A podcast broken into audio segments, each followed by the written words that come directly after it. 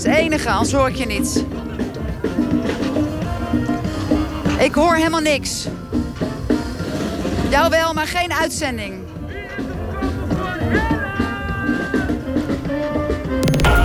NPO Radio 1. NTR.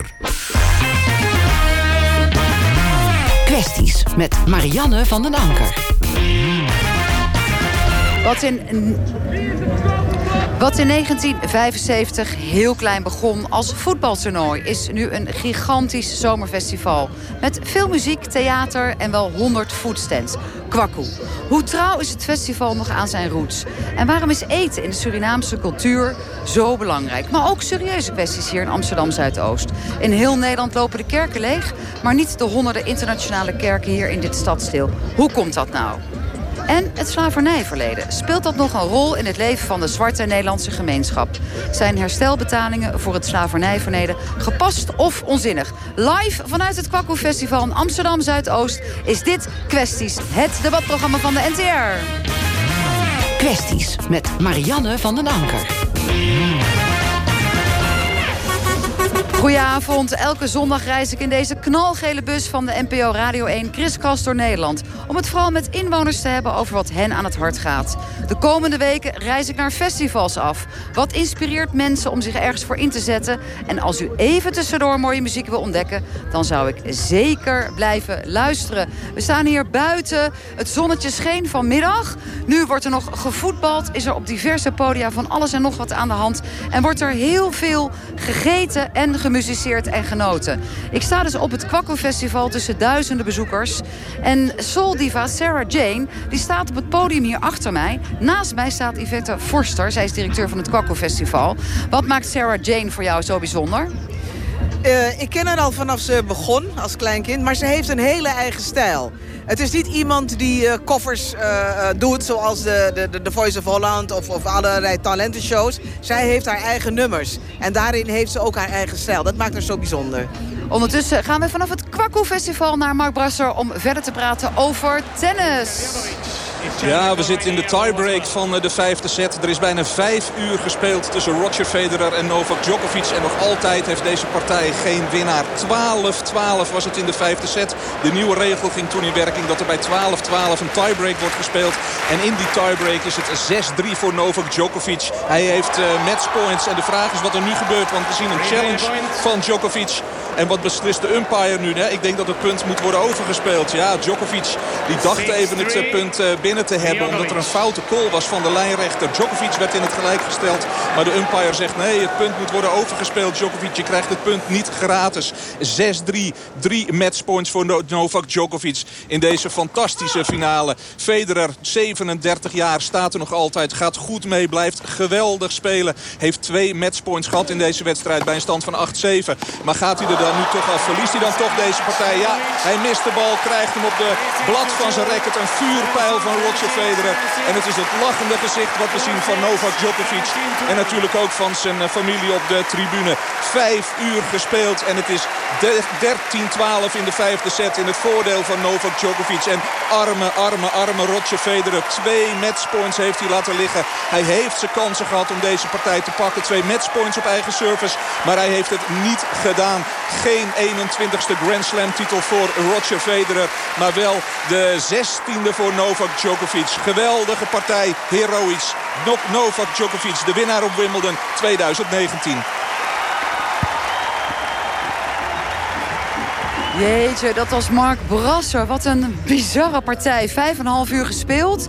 En dan met dit als uitslag. Ja, we hebben het vanaf het Kwakko Festival allemaal niet mee kunnen maken. Hè? Want hier was geen scherm. Nee, en ik heb ook totaal geen verstand van tennis. Ik kijk er nooit naar. Sorry, sorry. Nou ja, vijf en een half uur. Ik heb zelf vroeger tennis gespeeld. Dat is echt wel een monsterpartij. Zijn er wel eens muzikanten die vijf en een half uur achter elkaar optreden? Nee, dat is onmogelijk. Dat nee, dat, dat, kan niet. Nee. Respect voor die mensen.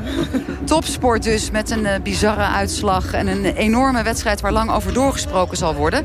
Natuurlijk ook over Kwakkoe. De komende periode, deze editie, die staat weer klaar. Tot aan 4 augustus is er uh, elk weekend feest. Door de week is ook nog voor mensen interessant om hier naartoe te komen? Nee, want uh, door de week zijn we dicht. We zijn alleen open in het weekend en twee vrijdagen. Dan hebben we speciale concerten. Helaas.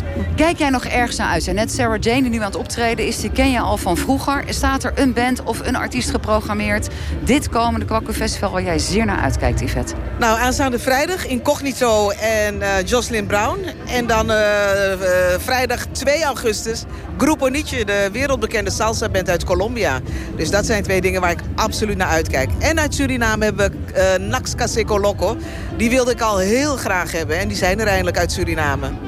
Nou is meer dan een festival alleen met food en gezelligheid en lekker eten. Wat is de essentie van het Kwaku Festival voor u? Um, het is een familiegebeuren. Als je hier om je heen kijkt, dan zie je baby's, oma's, jongeren, jongvolwassenen, bejaarden. Je ziet alles en iedereen verenigd op dit festival. En dat maakt het zo uniek volgens mij. Want er is voor iedereen wat wils. En uh, dan, je voelt ook de saamhorigheid van de community. Het is een community festival die naar een hoger platform getild is. We lopen, Yvette, naar ons tentje toe wat we hebben opgebouwd. Waar ook heel bizar, gewoon zomaar hier op een paar stoeptegeltjes en in het grasveld een waanzinnige band klaar staat. Er staan hier tien leden van de Roy Koselleck Band. Die hebben vanmiddag opgetreden en we zeiden kom even langs en moet je kijken wat hier gebeurt. Ja, dit is fantastisch. Het is een steengoede band. En ik vind het ook zo fijn dat ze uh, samenspelen met djembe-drummers, met panspelers. Uh, dus dat, dat maakt deze band ook uniek. Het is volgens mij de enige band die een verhaal vertelt. Dat ze naar wijken gaan of muziekstromingen uh, opzoeken waarmee ze samenspelen. Wij lopen naar ons tentje wat voor vandaag is ingericht als kwestiestent. Ondertussen denken wij ook nog heel even aan die monsterpartij die net gespeeld is in het kader van Wimbledon. En ga ik even plaatsnemen naast Roy Groenberg. U bent uh, opgeleid als sociaal-cultureel werker. U was in 1975 een van de oprichters van Kwaku. En was tussen 1976 en 1985 directeur. Het begon niet als een festival, maar als een kleinschalig voetbaltoernooi. Vertel.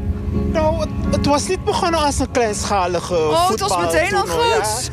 Ja. ja. natuurlijk was het uh, meteen al groot. Want uh, er kwamen uh, mensen uit het buitenland. Er kwamen mensen speciaal voor uit Suriname.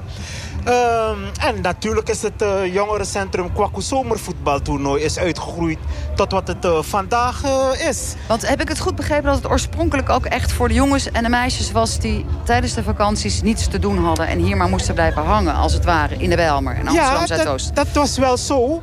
Maar want vroeger, vroeger was het zo dat de mensen die niet op vakantie konden die, dat werd door jongerencentrum Kwaku georganiseerd. En dan konden de mensen die niet op vakantie konden, die konden zich vertieren. Maar we constateren vandaag aan de dag dat de mensen en nu geen geld hebben om op vakantie te gaan. En niet alle mensen hebben geld om vandaag de dag in het park te zijn.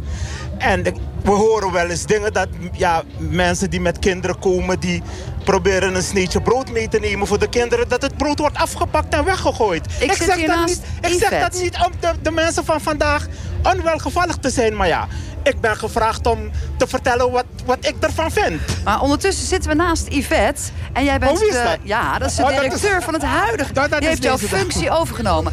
Is dat zo? We hebben Nee, ook even mijn nek. Het kost 7 euro om binnen te komen. En de consumpties zijn best wel aan de prijs. Surinaams biertje 3,5 euro. Is het inderdaad zo dat je hier niet mag picknicken en je eigen spullen mee mag nemen? Nee, dat kan niet. Dit is een festival met een, uh, een, een hek eromheen. En er moet entree betaald worden. En dat is bedacht om het festival... Uh, hoe noem je dat? Beheersbaar te maken. Ik bedoel, de, ik, iedereen weet dat de huidige vergunningseisen van festivals immens groot zijn. Immens heftig. Je moet aan allerlei eisen voldoen. En als je dat niet doet, en zeker als je zo'n groot festival hebt... dan kan je dat niet organiseren. Dus er moet geld komen. En nu hebben wij het laagste bedrag in heel Nederland, ik denk in heel Europa, voor een festival. En mensen die het niet kunnen betalen, uh, die hebben een stadspas met een groene stip. En dan kunnen ze voor 1 euro kunnen ze het festival in. Kinderen uh, tot 13 jaar betalen niet. Die kunnen gratis naar binnen. Um, ja. Dus blijft eigenlijk alleen Roy dan dat picknicken over. Kan geen boterhammetje mee naar binnen sneaken Ja, dat- of een ik, ik, zit, nassietje. ik zit niet te mieren nu, maar ik ben, ook een, ik ben ook woordvoerder van mensen die ja, mij dingen vertellen. Maar laat me, mij- laat me mij haasten dat we blij zijn dat het eh, zomervoetbaltoernooi van Jongerencentrum Kwaku wat begonnen is in 1975...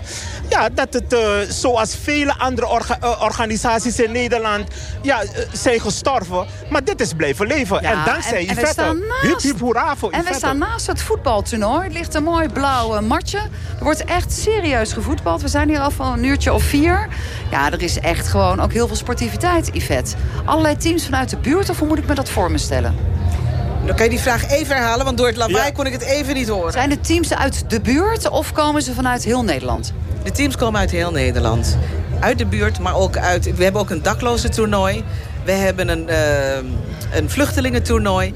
We hebben een, een roze toernooi. Uit heel Amsterdam en Nederland komen die uh, voetbalteams. Maar dat was vroeger ook al zo. Ik kan me herinneren toen ik studeerde in Wageningen. Ik voetbalde niet, maar de jongens, de studentenjongens uit Wageningen... die kwamen naar Amsterdam om hier te voetballen. Dus het is al vanaf, ja, Roy zei het al... vanaf het begin dat mensen van heinde en ver naar het toernooi kwamen. Meneer Groenberg, Ja, u ik wil bent even, natuurlijk... eh, ja, ik wil ja, ja. even eh, aanvullen, want eh, ik, ik hoop dat vandaag aan de dag dat uit dit voetballen... dat er ook jongens eh, doorstomen naar, eh, naar, naar, naar Oranje. Want we hebben hier jongens gehad zoals eh, Babel, Gullit en allemaal Rijkaard. zijn allemaal mensen van het voetbaltoernooi van Jongerencentrum Kwaku. Ik hoor aan uw stem en aan uw passie als u praat over het voetbal... dat dat een belangrijk onderdeel is van het Kwakko Festival. Ja. Wat nog meer? Wat is voor onze oud-directeur de essentie? Ontmoeting, communicatie. eh, voetballen was de rode draad. Ik heb begrepen dat eh, vandaag aan de dag... eh, ja, het, het, komt langzaam op gang, het voetballen. Daar zijn we erg, eh, erg blij mee. Maar ja, je kunt natuurlijk niet zeggen van... laat het voetballen weer een rode draad zijn. Ik zelf kan niet meer voetballen. Ik hou niet zoveel van barbecue. Ik zou zeggen, ja, laten we andere dingen, ook andere dingen bijzetten. Dat je bijvoorbeeld een ticket kan winnen naar, naar Suriname. Op dat, wil soort- op dat reageren. soort zaken. Begrijp maar even snel de microfoon van Roy Groenberg. De- dat er kan, staan hier de dames van Wiegi Kerkie. Van de EBG-gemeente, die staan hier. En als je een lot koopt, dan kan je een ticket winnen naar Suriname. Nou, Ja, die fantastisch. staan daar verderop. We hebben hier niet dat is, eh, alleen dat eh, is, eh, voetbal, dat is mooi, maar, ontmoetingen. eh, Roy, we gaan hier even verder vragen aan eh, een waanzinnig bekend iemand. Ik vond het fantastisch om te merken, Sharonde zeggen. Miranda... dat u eh, hier binnenkwam en iedereen zei... hallo, ik ken u van binnenste buiten, dat kookprogramma. Nou, de Amsterdam Zuidoosten gemeente staat natuurlijk ook bekend. 150 culturen zijn hier, dus ook 150 eetculturen. Dat zie je bij Kwakkoe. Je ruikt het ook als je hier rondloopt. De geuren komen je tegemoet. Verse groenten, snacks, cakejes, koekjes, bloedworst, barra's... fladders, gegrild vlees en ingemaakt zuur. U bent eh, vast geïnspireerd geraakt, ook vandaag weer. Maar het was natuurlijk al in uw jeugd... dat u door uw Surinaamse vader en uw Nederlandse moeder... en uw half-Indische oma en een Antilliaanse man gerechten maakt uit alle windspreken. Wat hebt u vandaag gezien wat u lekker lijkt? Nou, alles. Maar ik was eh, goed voorbereid. Want ik was hier vorig jaar. En toen eh, ben ik rollend de deur uitgegaan. en eh, ik heb gewoon niet kunnen slapen, zo vol was ik. En toen vandaag was ik met een vriendin al in Amsterdam. Toen zei ik, nou laten we eerst even gaan lunchen... voordat we überhaupt naar Kwaku gaan. Nou ja, dat is toch ook raar. Bij Kwakkoe is juist gewoon hier eten op straat, Ja, maar dan ga ik eten in het bewust veld. kiezen.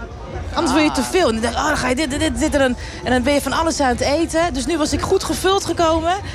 En ik heb het kunnen beheersen. Maar ik heb wel genoten van alle geuren en alles wat je wist. En het lijkt er wel elk jaar meer. Dus Ja, de we waren ook vanmiddag moeilijker. even aan het kijken van hoeveel eh eetentjes zijn en hoeveel zeg maar kooptentjes. Nou, zie je wel heel leuk dat er een aparte plek is voor de kinderen waar ze ook in een draaimotortje kunnen zitten. Maar het is overwegend food wat je hier ziet. Ja, fantastisch toch? Ja, het is voor mij een droom altijd weer, elke keer weer.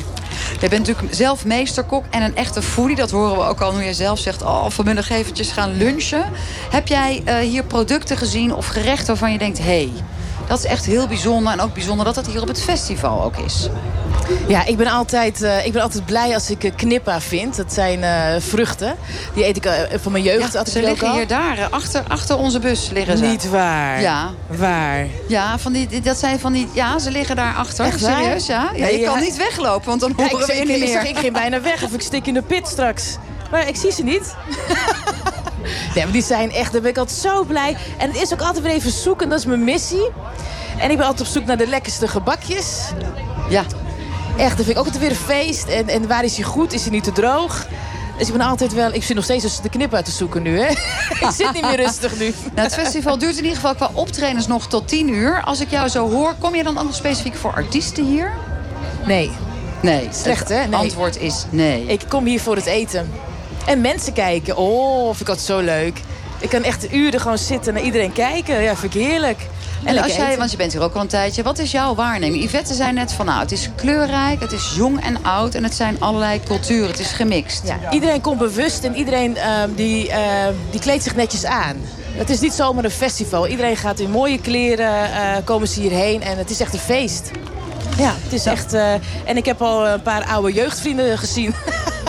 Het is een soort reunie hier ook altijd. Maar gewoon vrienden, vrienden of ook waar je vroeger Ja, ik heb ook mijn hoofd omgedraaid. Ja, ja, ja, ja, ja, dat doe ik ook, ja. dat ik denk, oh ja, wil ik even niet zien. Ja. Oh, maar ik vroeg natuurlijk ook degene waar je een oogje op hebt gehad. Maar juist degene waarvan je dacht, nou, die hoef ik even vandaag niet nee, te want, zien. Nee, want daar heb ik mee getrouwd. Dus dat is goed uh, gekomen. Roy Groenberg, ik hoop dat u mij kunt horen. Want u zit buiten op een uh, nou ja, lekker stukje steen bij het gras. Heerlijk te genieten van alles wat voorbij komt. De band die al uh, opgetast klaart. We hadden het natuurlijk net even over het festival. Zoals u het hebt aangetroffen, voetbal. Is het wat u betreft nu te groot geworden? Te commercieel? Nou, Nederland is een commercieel land. Te groot zou ik niet willen zeggen, want alles wil groeien. Vergeleken met uh, 1975, toen wij begonnen, is het gegroeid. En uh, je kunt niet zeggen dat uh, Amsterdam, Amsterdam Zuidoost er niet van geniet. En ja, we hopen dat dit zo lang mogelijk blijft. Maar ik blijf pleiten dat het voetballen in de oude glorie wordt hersteld. Zodat jongens die in de Belmer wonen ook via dit toernooi door kunnen stromen naar, naar, naar Oranje, om het maar zo te zeggen. Nou, heb je dit wel ooit vanuit de wijk geïntroduceerd? Hè? Zoals u al zei in het begin, van de jongens konden niet op vakantie... en het werd van voetballen lekker eten erbij.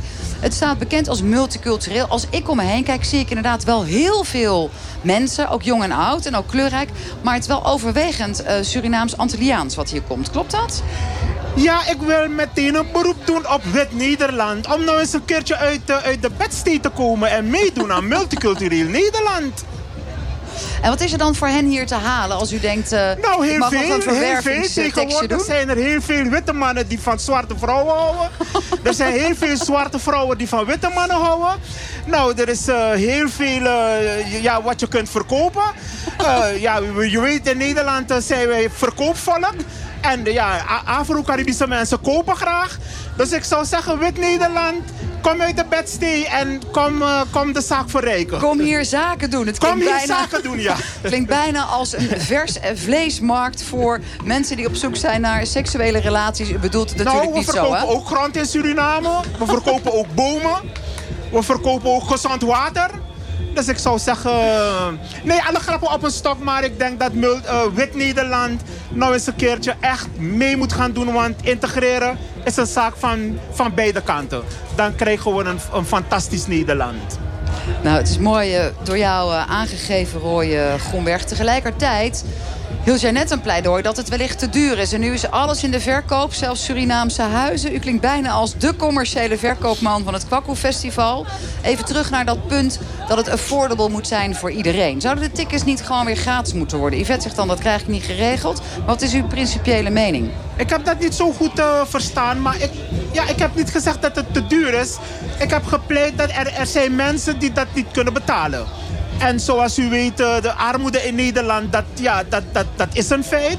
Er zijn mensen die dat niet kunnen betalen. Misschien dat de organisatie ja, toch een beetje naar die mensen zou moeten omkijken. Maar goed, dat, dat weet ik niet. Dat, dat, dat kan altijd.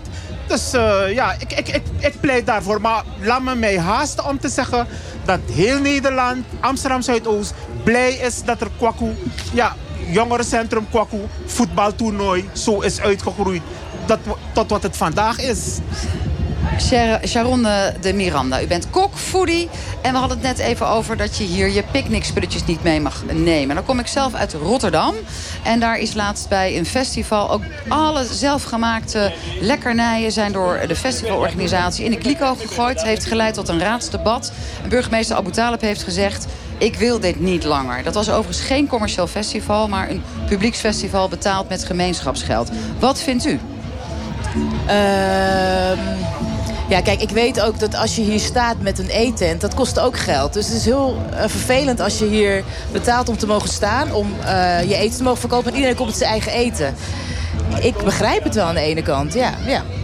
En waar Roy het net over had, we zitten toch in een wijk waar mensen vaak ook schulden hebben, sociaal ehm, nou ja, vaak afhankelijk zijn van de overheid voor hun maandelijkse inkomsten. Sluit je dan niet mensen uit? Want zoals gezegd, ja, je kan hier voor onder de 10 euro niet eten. En nou ja, een drankje 2 euro, biertje 3,50. Ja, ik denk dat het bij iedereen verschilt is. Want er zijn ook mensen die zeggen, ik heb geen geld... maar die roken wel een pakje sigaretten per dag. En dat is even duur als een festivalkaartje. Dus ik denk dat er keuzes zijn die je moet maken. Ik uh, kijk even rond, want ik denk dat het heel erg tijd wordt voor muziek.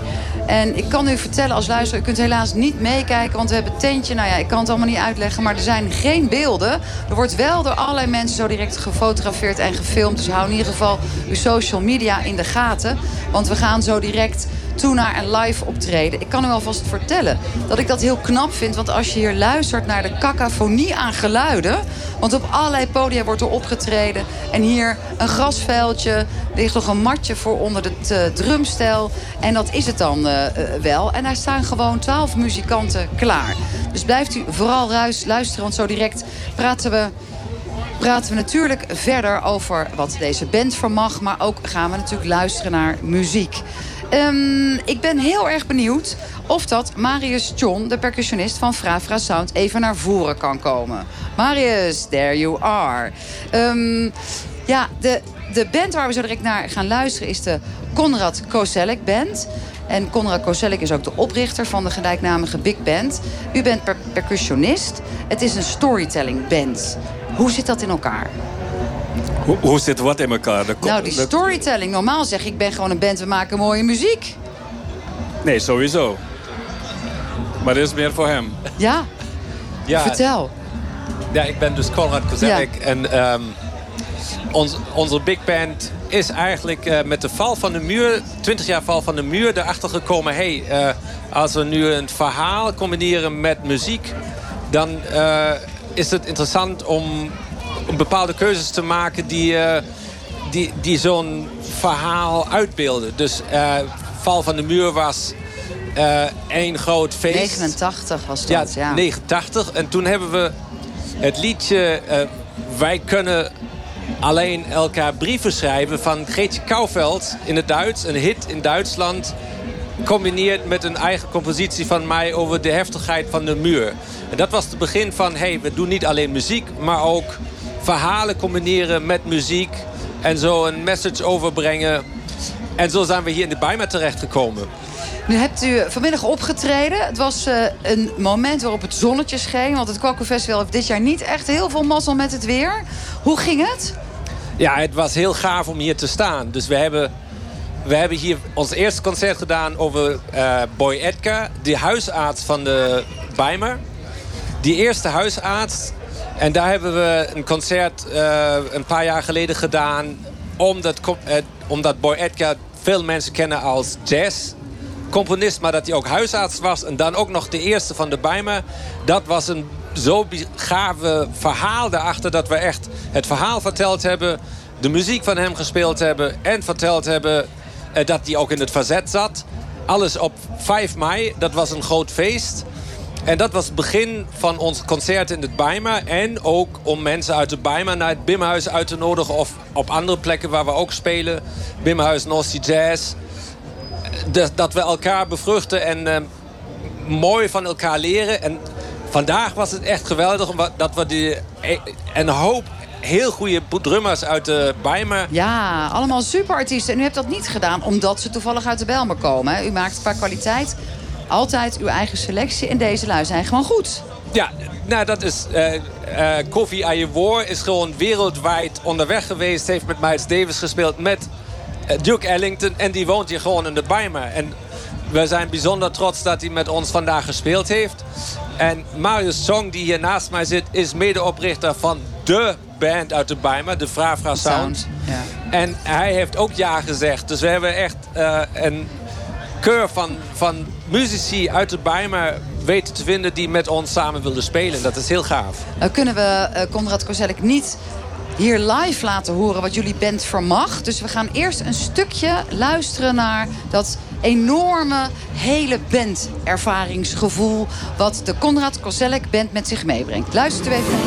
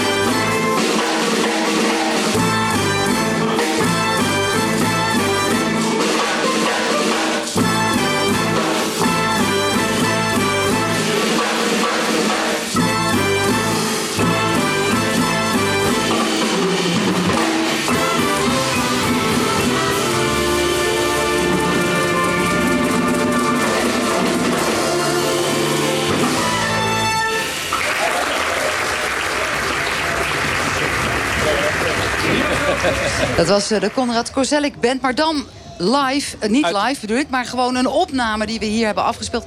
Het is bombastisch, het is eclectisch, het is soul, het is funk, het is plezier, het is energie. Het is heel stevig en prachtig gemusiceerd. En u vertelde net, Konrad Kozellik, dat u ook bewust kiest voor verhalen Ja.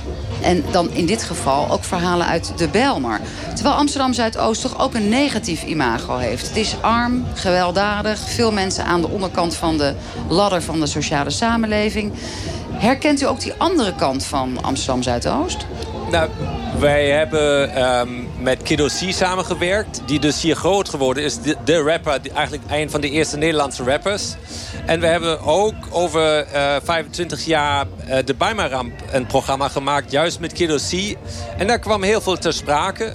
En het mooie daaraan is toch dat, dat je ja, echt van de mensen zelf het verhaal hoort. Maar ook dat het gewoon steeds beter gaat. Dus eigenlijk kan je bijna zeggen dat de Bijma-ramp een omslagpunt was in de geschiedenis. Dat, dat vanaf daar een stijgende lijn in zit. Het En dat- moment van transformatie. Eh Ja. Maris John, we hoorden net al dat u eh, ontzettend goed muziceert. Oprichter bent van Frava Sound, eh, percussionist. Hoe belangrijk is Kwakkel? Want we staan natuurlijk op dit festival hier met NTR Kwesties... voor de gemeenschap in Amsterdam.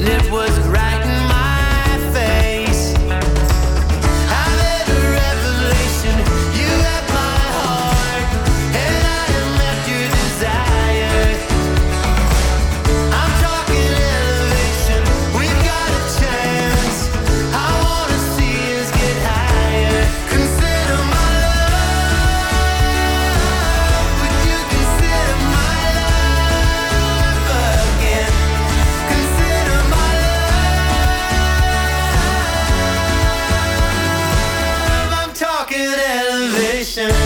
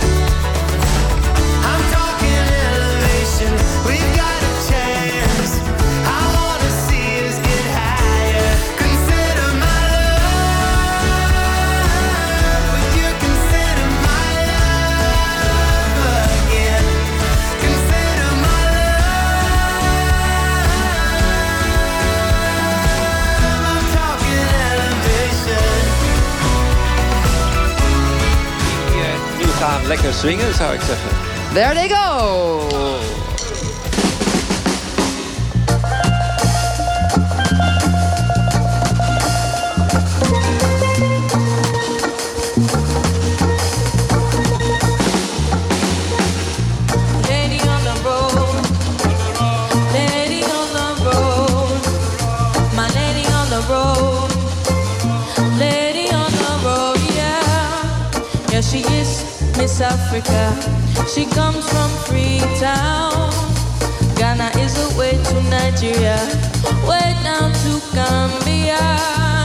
Abidjan, she lost an appointment, thrown down to Cameroon. Lord, this woman never lose a time, yeah. Oh, she is rank, come, sun, come, care, go, bring, come. Lord, this woman is always obliging,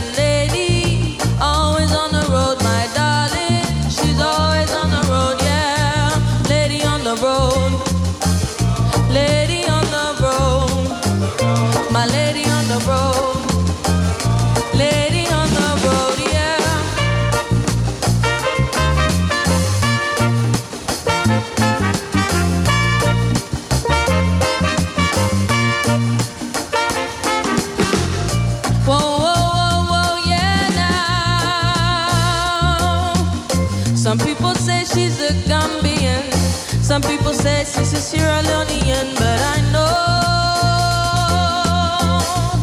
she is Miss Africa. She comes from Freetown. Ghana is away to Nigeria. Way down to Gambia. And not because she lost an appointment.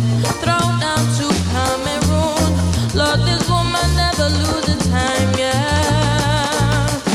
Oh, she is rank, come, sun, get, go, bring. Lord, this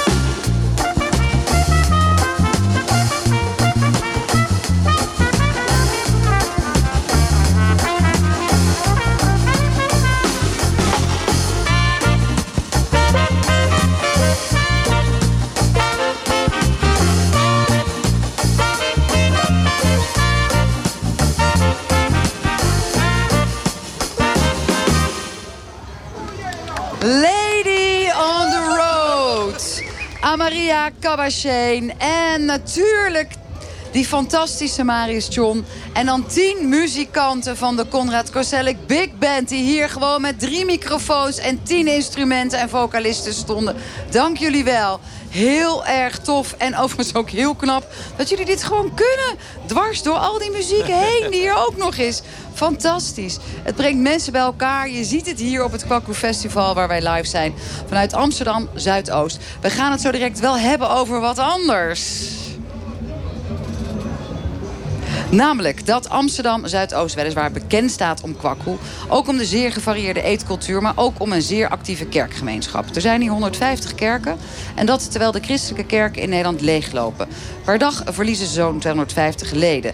Bij mij zit Anmar Hayali, u bent coördinator van SKIN. Samen Kerk in Nederland heet dat. Hoe komt het dat de internationale kerk zo populair is... terwijl de Nederlandse kerken leeglopen? Goedenavond. Omdat ze voorzien in een behoefte. Er komen regelmatig mensen naar Nederland uit andere landen. En ehm, die willen eigenlijk hun eigen geloof in de eigen taal, eigen cultuur, eigen traditie beleiden en vieren. En dan zoeken ze eigenlijk een gemeenschap die, dat, die al deze elementen bij elkaar heeft. En als het nog niet bestaat, dan gaan ze zo'n gemeenschap oprichten. Nou, er zijn er hier alleen aan Amsterdam Zuidoost 150 van dat soort kerken. Um, er is vroeger gesproken over migrantenkerken. Dat woord ligt niet zo lekker. Ik heb begrepen dat ze het in Rotterdam internationale kerken noemen. In Utrecht interculturele kerken. Vanuit Skin, hoe noemt u ze? Wij gebruiken alle drie. Omdat geen enkele term ideaal is. Want als je het hebt over migrantenkerken... er zijn veel mensen die zeggen... hoe lang blijven we migrant? We zijn al eeuwen of decennia lang in Nederland. Hoe lang blijven we migrant?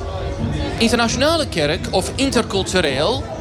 dat uh, geeft aan dat het gaat om gemeenschappen... waarvan de leden verschillende nationaliteiten, verschillende culturen hebben. In één gemeenschap. Het zijn in ieder geval, hoe dan ook, zoals in uw documenten ook staat... niet autochtone christelijke geloofsgemeenschappen. Dat betekent in ieder geval dat het allemaal mensen zijn... die ergens anders hun roots hebben. En hier vanuit die kerk weer zingeving krijgen, identiteit. Maar hoe zit het dan met hun integratie? Want dan blijven ze een beetje in hun eigen cirkeltje hangen. Klopt, het gaat over een heel groot en divers geheel. En, en, en, is dit ook een stap op weg naar integratie? Of is het juist een moment van rust op zondag... om even naar je eigen gemeenschap toe te trekken? Het is beide. Want die gemeenschappen die zijn gericht op het koesteren en bewaren... en doorgeven van de eigen identiteit. Maar vanuit, bovendien, vanuit de eigen identiteit... je weg vinden in de samenleving. Want als je voor het eerst komt in een vreemd land, Nederland in dit geval... dan zoek je mensen die je eigen taal spreken, die je cultuur kennen... en die uh, vanuit deze basis, vanuit deze nestwarmte... jou helpen om je en weg zijn te dan die, die, die christelijke Nederlandse kerken die we hebben... zijn die dan niet aantrekkelijk genoeg voor deze migrantengemeenschappen... deze niet-autochtone christelijke mensen die toch naar Nederland komen... en wel hun geloof willen beleiden? Het oprichten van die migrantenkerken... dat is eigenlijk een universeel menselijk behoefte. Want ook autochtone Nederlanders... Maar zijn die, zijn die kerken die hier in Nederland zijn niet goed genoeg? Zijn ze niet gezellig genoeg? Of zijn ze te vrij? Zijn ze te, te spiritueel? Zijn ze te vaag? Wat, Daar wat gaat is er mee aan de niet hand? per se om. Want ook autochtone Nederlanders die migreren naar Noord-Amerika, Zuid-Amerika... die gaan niet naar de autochtone kerken van dat land... maar die gaan hun eigen Nederlandse migrantenkerken oprichten. Dus het is eigenlijk overal in de wereld dat mensen waar ze, ook, waar ze dan ook terechtkomen... hun eigen gemeenschap willen oprichten.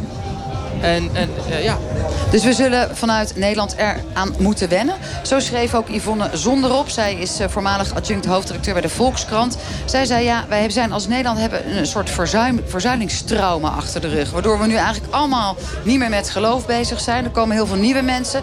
En die geven dat geloof weer een boost. klopt. knikt, klopt. Dat zit er ook bij, ja, zeker. Nou ja, dat betekent dus dat er in ieder geval veel van dat soort internationale kerken komen. Migrantenkerken. Waarvan u dan zegt ehm, dat die, die hebben een functie in de gemeenschap. Tegelijkertijd weten we dat vanuit uw eigen documenten... dat in 60% van dat soort kerken er ook predikers meekomen uit het eigen land. En die zijn soms hartstikke conservatief. Die proberen nog om homogenezing in het leven te roepen. Wat doet u daar vanuit Skin tegen? Vanuit uw organisatie? Ja, wat ik ook zie dat veel autochtone Nederlanders eh, zich aansluiten bij een aantal internationale kerken. Maar ook dat die kerken niet alleen gericht zijn op de eigen mensen, eigen etnische groepen, maar ook veel doen voor de wijk, voor de samenleving. En er zijn onderzoeken, wetenschappelijke onderzoeken, die het maatschappelijk rendement van de migrantenkerken, van internationale kerken, in kaart hebben gebracht. Bijvoorbeeld in Amsterdam, in Den Haag, in eh, Rotterdam. Vooral in de grote steden zijn die kerken gevestigd. Ja, dat heb ik begrepen. En er worden er ook euro's aan gekoppeld. Wel zelfs so- soms tot eh 7 miljoen levert men op aan sociaal werk. Wat anders ingekocht gekocht had moeten worden professioneel. Dus kerken hebben die functie. Ook de internationale kerken, de interculturele kerken, de migrantenkerken. Give it a name, zoals u wel zei. Maar het punt is ook dat sommige van hen vrij conservatief zijn. En net, Vrij? Conservatief. Dus dat er sprake is van homogenezing. En dat er gewoon niet echt een soort open sfeer is die wij in Nederland hanteren. Kunt u vanuit uw organisatie Samen Kerk in Nederland daar wat aan doen? Wat tegen doen? Of zegt u, nou ja, weet je, Het is moet even... nogmaals een zeer divers geheel. Dus ook als het gaat om standpunten over tal van zaken. Het is niet zo, dat is een misverstand... dat alle migrantenkerken denken dit, zo en zo over dat onderwerp. Dat is niet Maar het u geeft geval. nog steeds geen antwoord op dat kleine, selecte, specifieke groepje... wat dan wat conservatief richten ons, is. Bij Skin richten we ons op de verbinding tussen de kerken. Wij bemoeien ons niet met ehm, de denkwijze Wat van er iedere kerk. Ja. We, we sluiten af eh, ehm, door u natuurlijk te vragen dat met name, dat is ons vermoeden ook... en heel van die internationale migranten en interculturele kerken... wordt net zoals hier op het Kwakkenfestival gewoon gezongen, gemusiceerd, gegospeld. Eh, is dat ook de reden waarom deze kerken zo aantrekkelijk zijn... als je het vergelijkt met de Nederlandse christelijke kerken... met al die psalmen en gezangen en dat monotone gedoe? Ik zou zeggen dat is zeker een factor. Ja. Het is daar gewoon gezelliger. Veel internationale kerken zijn ook laagdrempelig. Ze gebruiken moderne muziek. Ze trekken jongeren aan eh, die eh, het, gevoel bij, ja, eh, het gevoel hebben bij sommige kerken dat ze ja, te traditioneel zijn. En, en, en dat is. die traditionele kerken hebben zeker hun goede aspecten. Maar als het gaat om jongeren, die zijn op zoek naar nieuwe vormen. Zelfde boodschap, maar andere vormen. Nieuwe vormen. We gaan het eh, meemaken in Nederland. Want deze opkomst van de interculturele kerken... en de eh, internationale kerken, de migrantenkerken... is niet meer weg te denken uit Nederland. Eh, Sterker nog, dat is een geschenk voor de samenleving. En dat zei Anmar Hayali, coördinator van Skin Samen Kerk in Nederland. Dank u. Kwesties met Marianne van den Anker. U luistert naar het debatprogramma van de NTR. Vandaag staan we op Kwaku, het festival in Amsterdam Zuidoost. De oorspronkelijke naam van het festival, Kwaku, verwijst naar de slaaf Kwaku. Die zich van zijn ketenen bevrijdt naar de afschaffing van de slavernij. De recente oproep van de Rotterdamse burgemeester Ahmed Abu Talib... tot excuses vanuit de hele regering voor het slavernijverleden... heeft stof doen opwaaien. Heeft hij nou een punt of zijn dergelijke, dergelijke excuses zinloos? We hadden heel even gehoopt dat Yvette er nog was, de directeur van het Kakko-festival. Maar die is inmiddels al met de Noorderzon vertrokken. En wij danken haar zeer hoor dat we hier op het festival van haar een plekje hebben gekregen. En dat zij ook bij het begin van het programma aanwezig was. Dus ik vraag het aan Roy Groenberg, voorzitter van de stichting Eer en Herstel. Niet alleen voormalig directeur van het Kakko Festival, maar ook voorzitter van de stichting Eer en Herstel. Wordt er op een goede manier aandacht besteed aan het slavernijverleden in Nederland? Eh, we maken meters. Het kan veel beter. Want eh, je komt vandaag aan de dag kom je veel mensen tegen. Witte Nederlanders, als je zegt van ja, het is, eh, het is 1 juli herdenking. En dan vragen de mensen, ja, wat is dat? Dat, dat geeft al aan dat, eh, dat, er, dat, ja, dat er weinig nog, nog... Er zijn nog weinig mensen die daarover weten. En dat moet, dat moet veel meer gaan gebeuren. Want ja, slavernijverleden is, iets van, van, ook van ons land. Van, van alle Nederlanders. Maar er worden meters gemaakt. Ja, de meters die natuurlijk eh, burgemeester Abu Talib maakte... die zei natuurlijk eigenlijk al vorig jaar... en dat heeft ze nog weer een keer herhaald dit jaar... als land, de regering van Nederland... moet daadwerkelijke excuses gaan maken. Ehm, Femke Halsema heeft bij Katie Coty-viering hier in Amsterdam gezegd... wij gaan het als stad doen. Vindt u dat, het, dat dat iets bijdraagt als het land Nederland zegt...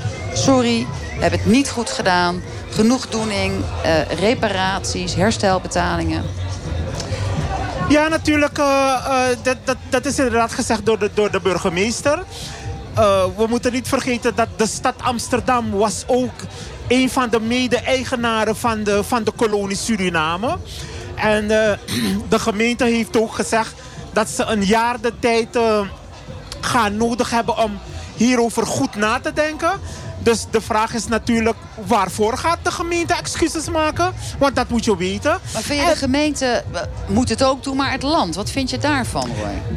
Ja, natuurlijk. eh, de, de, de, het, land, eh, het land zou misschien eh, een zuiging kunnen nemen bij, bij de gemeente Amsterdam. Hè? Maar de, ik heb begrepen dat voorlopig de gemeente Amsterdam daar intensiever mee bezig is. En ja, natuurlijk, we willen, na een jaar willen we weten wat Amsterdam precies gaat doen. Ik zelf hoop vanuit de Stichting Eer en Herstel dat bijvoorbeeld de. Want er zijn hier heel veel ex-Nederlanders die in de kolonie Suriname zijn geboren, die hier illegaal in Amsterdam rondlopen. Zou bijvoorbeeld Amsterdam zou deze mensen generaal pardon kunnen geven. Oh, ik dacht even door- terugsturen. Wat zei je? Ik dacht even terugsturen. Bij, u zijn illegaal. naar Suriname. Ja. Ik maak ook een grapje. Nee, nee dat, dat, dat, dat, dat moet ook kunnen. Maar de mensen hebben gekozen om, om hier te zijn. Want ja, ze hebben hier, eh, ze hebben hier de economie en, en dit land helpen opbouwen. En ze willen gewoon die En erkende ze willen gewoon hier zijn. Maar een ander belangrijk eh, ding is... bijvoorbeeld, het is al jarenlang dat de Afro-Caribische Amsterdammers er naar streven... om eh, een, een, een, een, een spiritueel centrum te hebben... Eh, eh, zoals bijvoorbeeld de kerken hun eigen gebouw hebben. De moslims, de, de, de, de Chinezen hun eigen eh, spirituele ruimte. Dat de mensen een plek hebben waar ze naartoe kunnen. Ja, waar ze zichzelf kunnen helen. En, en een ander belangrijk ding is ja, eerherstel van de eeuwenoude stedenband. wat bestond tussen Amsterdam en Paramaribo. Nou, dat, dat nou, zijn, een behoorlijk dat- stevige agenda hoor ik al, uh, ja, dat zijn, dat zijn dingen die, die graag. eh, Ik je- hoor je, het je hoort ik dat hoor de het stem. meeneemt. Nee, ja, maar het is ook goed dat u het even allemaal aangeeft... dat dat in ieder geval op het wensenlijstje staat. Ja. Ehm, Sharon de Miranda, je bent een stukje jonger, denk ik zomaar... als ik kijk naar jullie beiden. Ehm, speelt het slavernijverleden in jouw eigen leven... je familie, je vrienden, je kinderen nog ja, een het rol? speelt wel. Ik ben ook niet alleen in Nederland opgegroeid, maar ook in andere landen. Of op een ander eiland. Maar het, het, eh, dit is wel een onderwerp maar waar ik me gewoon liever eh, niet over uit. Lekker afzijdig laat. Ja, ik Maar- heb daar en wel dat het ook zo over. gevoelig ligt? Ja, zeker. Er zijn altijd mensen, die, je kan het eigenlijk niet... eh, de jongere doen. generatie kan het niet goed zeggen. Dus dan eh, zeg ik liever niks. Maar dat betekent niet dat ik er niet over denk. Oké, oké. En dat heeft dat ook dan te maken met het feit dat jij foodie bent... en eh, presentator van Binnenste Buiten. Je denkt, ik laat me er gewoon niet over uit... want dat heeft misschien ook gevolg voor mijn Eh, carrière. nou ja, ik kan, eh, ik kan niet zoveel voor andere dingen praten hoor, als het niet over eten gaat. dus daar moet ik gewoon heel eerlijk over zijn. Nou, dat denk ik zelf niet. Maar ik kan me wel voorstellen dat het gevoelig ligt. Dat merk je ook wel vaker als wij mensen ook benaderen voor eh, dit soort onderwerpen. Dan horen we Ja. toch vaak best wel ingewikkeld. Nou, om nog niet te beginnen over Zwarte Piet. Heb je, hoe zet jij daarin, eh Sharon? Ja, ja, ook daar ga ik, eh, uit ik me niet over. nee, nee. Nou weten we ook, we hebben hier op dit moment... dat ligt niet eh, aan het feit dat we eh, daar geen moeite voor hebben gedaan... ook weinig mensen gevonden die dan weer het debat willen aangaan... in, in deze heftigheid over het feit dat eh, er nu weer herstelbetalingen moeten komen, wel of niet. Want het ligt gewoon gevoelig. Er zijn dan ook weer mensen, met name natuurlijk vanuit de meer autochtone tak... die zeggen, ja, jeetje jongens, kan het een keertje ophouden? Roy, wat zeg jij nou tegen deze mensen? Ja, weet je wat, weet je wat mij opvalt eh, in Nederland? Eh, je, je hoort bijvoorbeeld... Je hoort Joodse Nederlanders eh, nooit eh, zeggen van... eh, ja, we moeten de schilderijen niet terug. Of we hoeven bijvoorbeeld geen geld terug van NS. Of wij bijvoorbeeld, we hoeven nog niet de, de, de, de 500ste monumenten hier te bouwen. Het probleem in Nederland is, is niet dat de nazaten moeilijk doen. Het probleem is, is dat de, de Nederlandse samenleving weigert ik zeg het dan maar zo, weigert om dit stukje geschiedenis ja, daar recht aan te doen. Nou is dat, dat natuurlijk wel in ontwikkeling, zoals jij zelf ook al zei. Het gaat een beetje beter, maar nog steeds liggen de excuses gevoelig. Ze zijn in ieder geval politiek gezien nog nooit volmondig gedaan. Minister Kasia Olongren van Binnenlandse Zaken... die verwoordde het vorige week als diepe spijt en berouw... over hoe Nederland is omgegaan met de menselijke waardigheid... ten tijde van het slavernijverleden. Dat is overigens alweer een stukje en een stapje verder dan haar voorganger... Roger van Bokstol, die het in 2001 nog had over... diepe spijt neigend naar berouw. Denk jij dat het ook allemaal, Roy, te maken heeft met het geld wat over de balk moet komen? Ja, wij Nederlanders denken altijd in termen van geld. Dus als we ergens gaan, denken we in termen van geld. Maar geld is niet het grootste probleem. En ik zelf vind dat als Nederland, Amsterdam, zeker de Nederlandse staat... als je dit soort dingen eh, in het reinen wil trekken... dan moet je dat niet in het Oosterpark doen. Dan moet je naar Paramaribo gaan, plaats delict, waar het heeft plaatsgevonden. daar moet je tegen het volk eh, van Suriname gaan zeggen. Van oké... Maar stel dat dat nou allemaal gebeurt, hè, ergens in de nabije toekomst. Wat voor een woord, stel dat dat in Paramaribo gebeurt. Welke woorden zijn dan voldoende? Is dat diep berouw? Is dat spijt? Is dat volmondige excuses? Is dat genoegdoening? In, in termen van herstelbetalingen, wat zijn de juiste woorden? Nou, Nederlanders staan bekend als slimme mensen. Ze weten het altijd beter. Laat de diplomaten er maar op kouwen, wou jij Nee, zeggen. ze weten het altijd beter, dus tegen die tijd zullen ze het weten. En ik mag u zeggen, Suriname zit te wachten op het moment dat we samen met Nederland verder naar een betere toekomst kunnen gaan. Dat weet ik 100% zeker. Hoe dat gaat gebeuren, dat laat ik over aan de wijsheid en de slimheid van Nederland. Nou ja, en natuurlijk dat ook jij en de gemeenschap... Ja, natuurlijk. Wij gaan, natuurlijk, wij gaan natuurlijk helpen monitoren. Exact. Ja. En, en volgens mij niet alleen monitoren, maar ook de scheidslijn neerleggen. Wanneer het wel en wanneer het niet goed genoeg is. Want je hebt daar net ook al een aantal aanvullingen Nou, voor gedaan. laat- laat Nou, bijvoorbeeld- minister Olongeren belooft vanaf volgend jaar... een vast bedrag beschikbaar te stellen... voor de jaarlijkse herdenking van het slavernijverleden.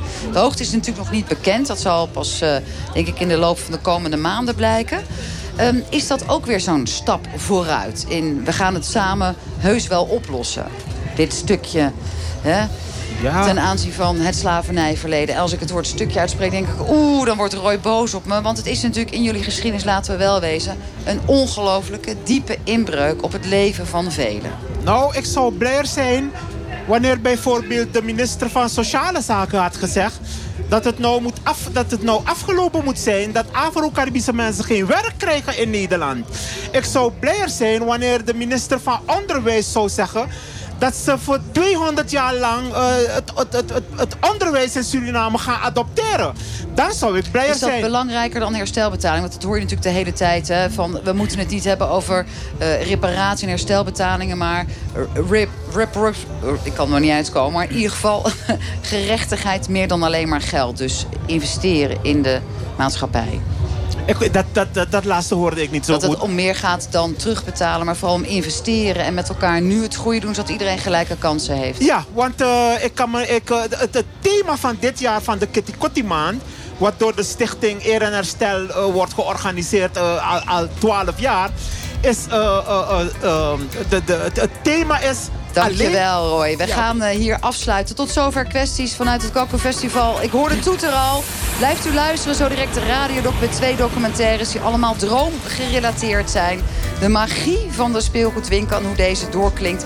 wordt door de markteconomie wellicht wel of niet een logische lijn gevonden. Dat allemaal zo direct na een korte nieuwsupdate van de NOS. Een hele fijne avond vanuit het En Kakko jullie ook Festival. bedankt voor de uitnodiging. Dankjewel. Mooie uitzending. Bij Karwei alleen vandaag nog 25% korting op alle raamdecoratie. Kies je voor gordijnen, jaloezieën of misschien zonwering? Ga snel naar de Karwei bij jou in de buurt of shop op karwei.nl. Karwei, echt alles voor klussen en inrichten. Deze hele zomer is NPO er voor jou.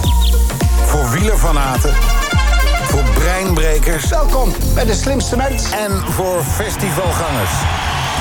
Voor een eindeloze zomer. Open NPO.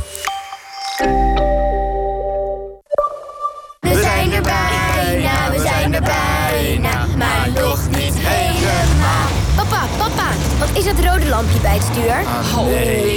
Een fijne vakantie begint met een goede voorbereiding. Sluit daarom vandaag nog Wegenwacht Europa Standaard af. Dan is de beste hulp, ook op vakantie, altijd dichtbij. Nu met 20 euro korting. Ga naar anwb.nl slash Wegenwacht. Fijne vakantie. Bij Specsavers Audiciënt krijgt u nu tijdelijk twee hoortoestellen zonder bijbetaling. Ongeacht waar en hoe u verzekerd bent. En dat geldt nu ook voor onze nieuwste hoortoestellen... die u rechtstreeks kunt bedienen met uw telefoon. Zo kunt u muziek beluisteren via uw hoortoestellen... en zelfs een telefoongesprek voeren.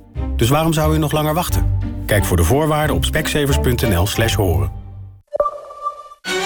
Vier de zomer met muziek. In het Concertgebouw. Met de Bank Giro Loterij Zomerconcerten. Op 18 juli Joshua Bell in Dvorak's Vioolconcert. Meer Boheemse klanken in Smetana's Mijn Vaderland... door de Bamberger Symfoniker. Bestel nu kaarten op zomerconcerten.nl.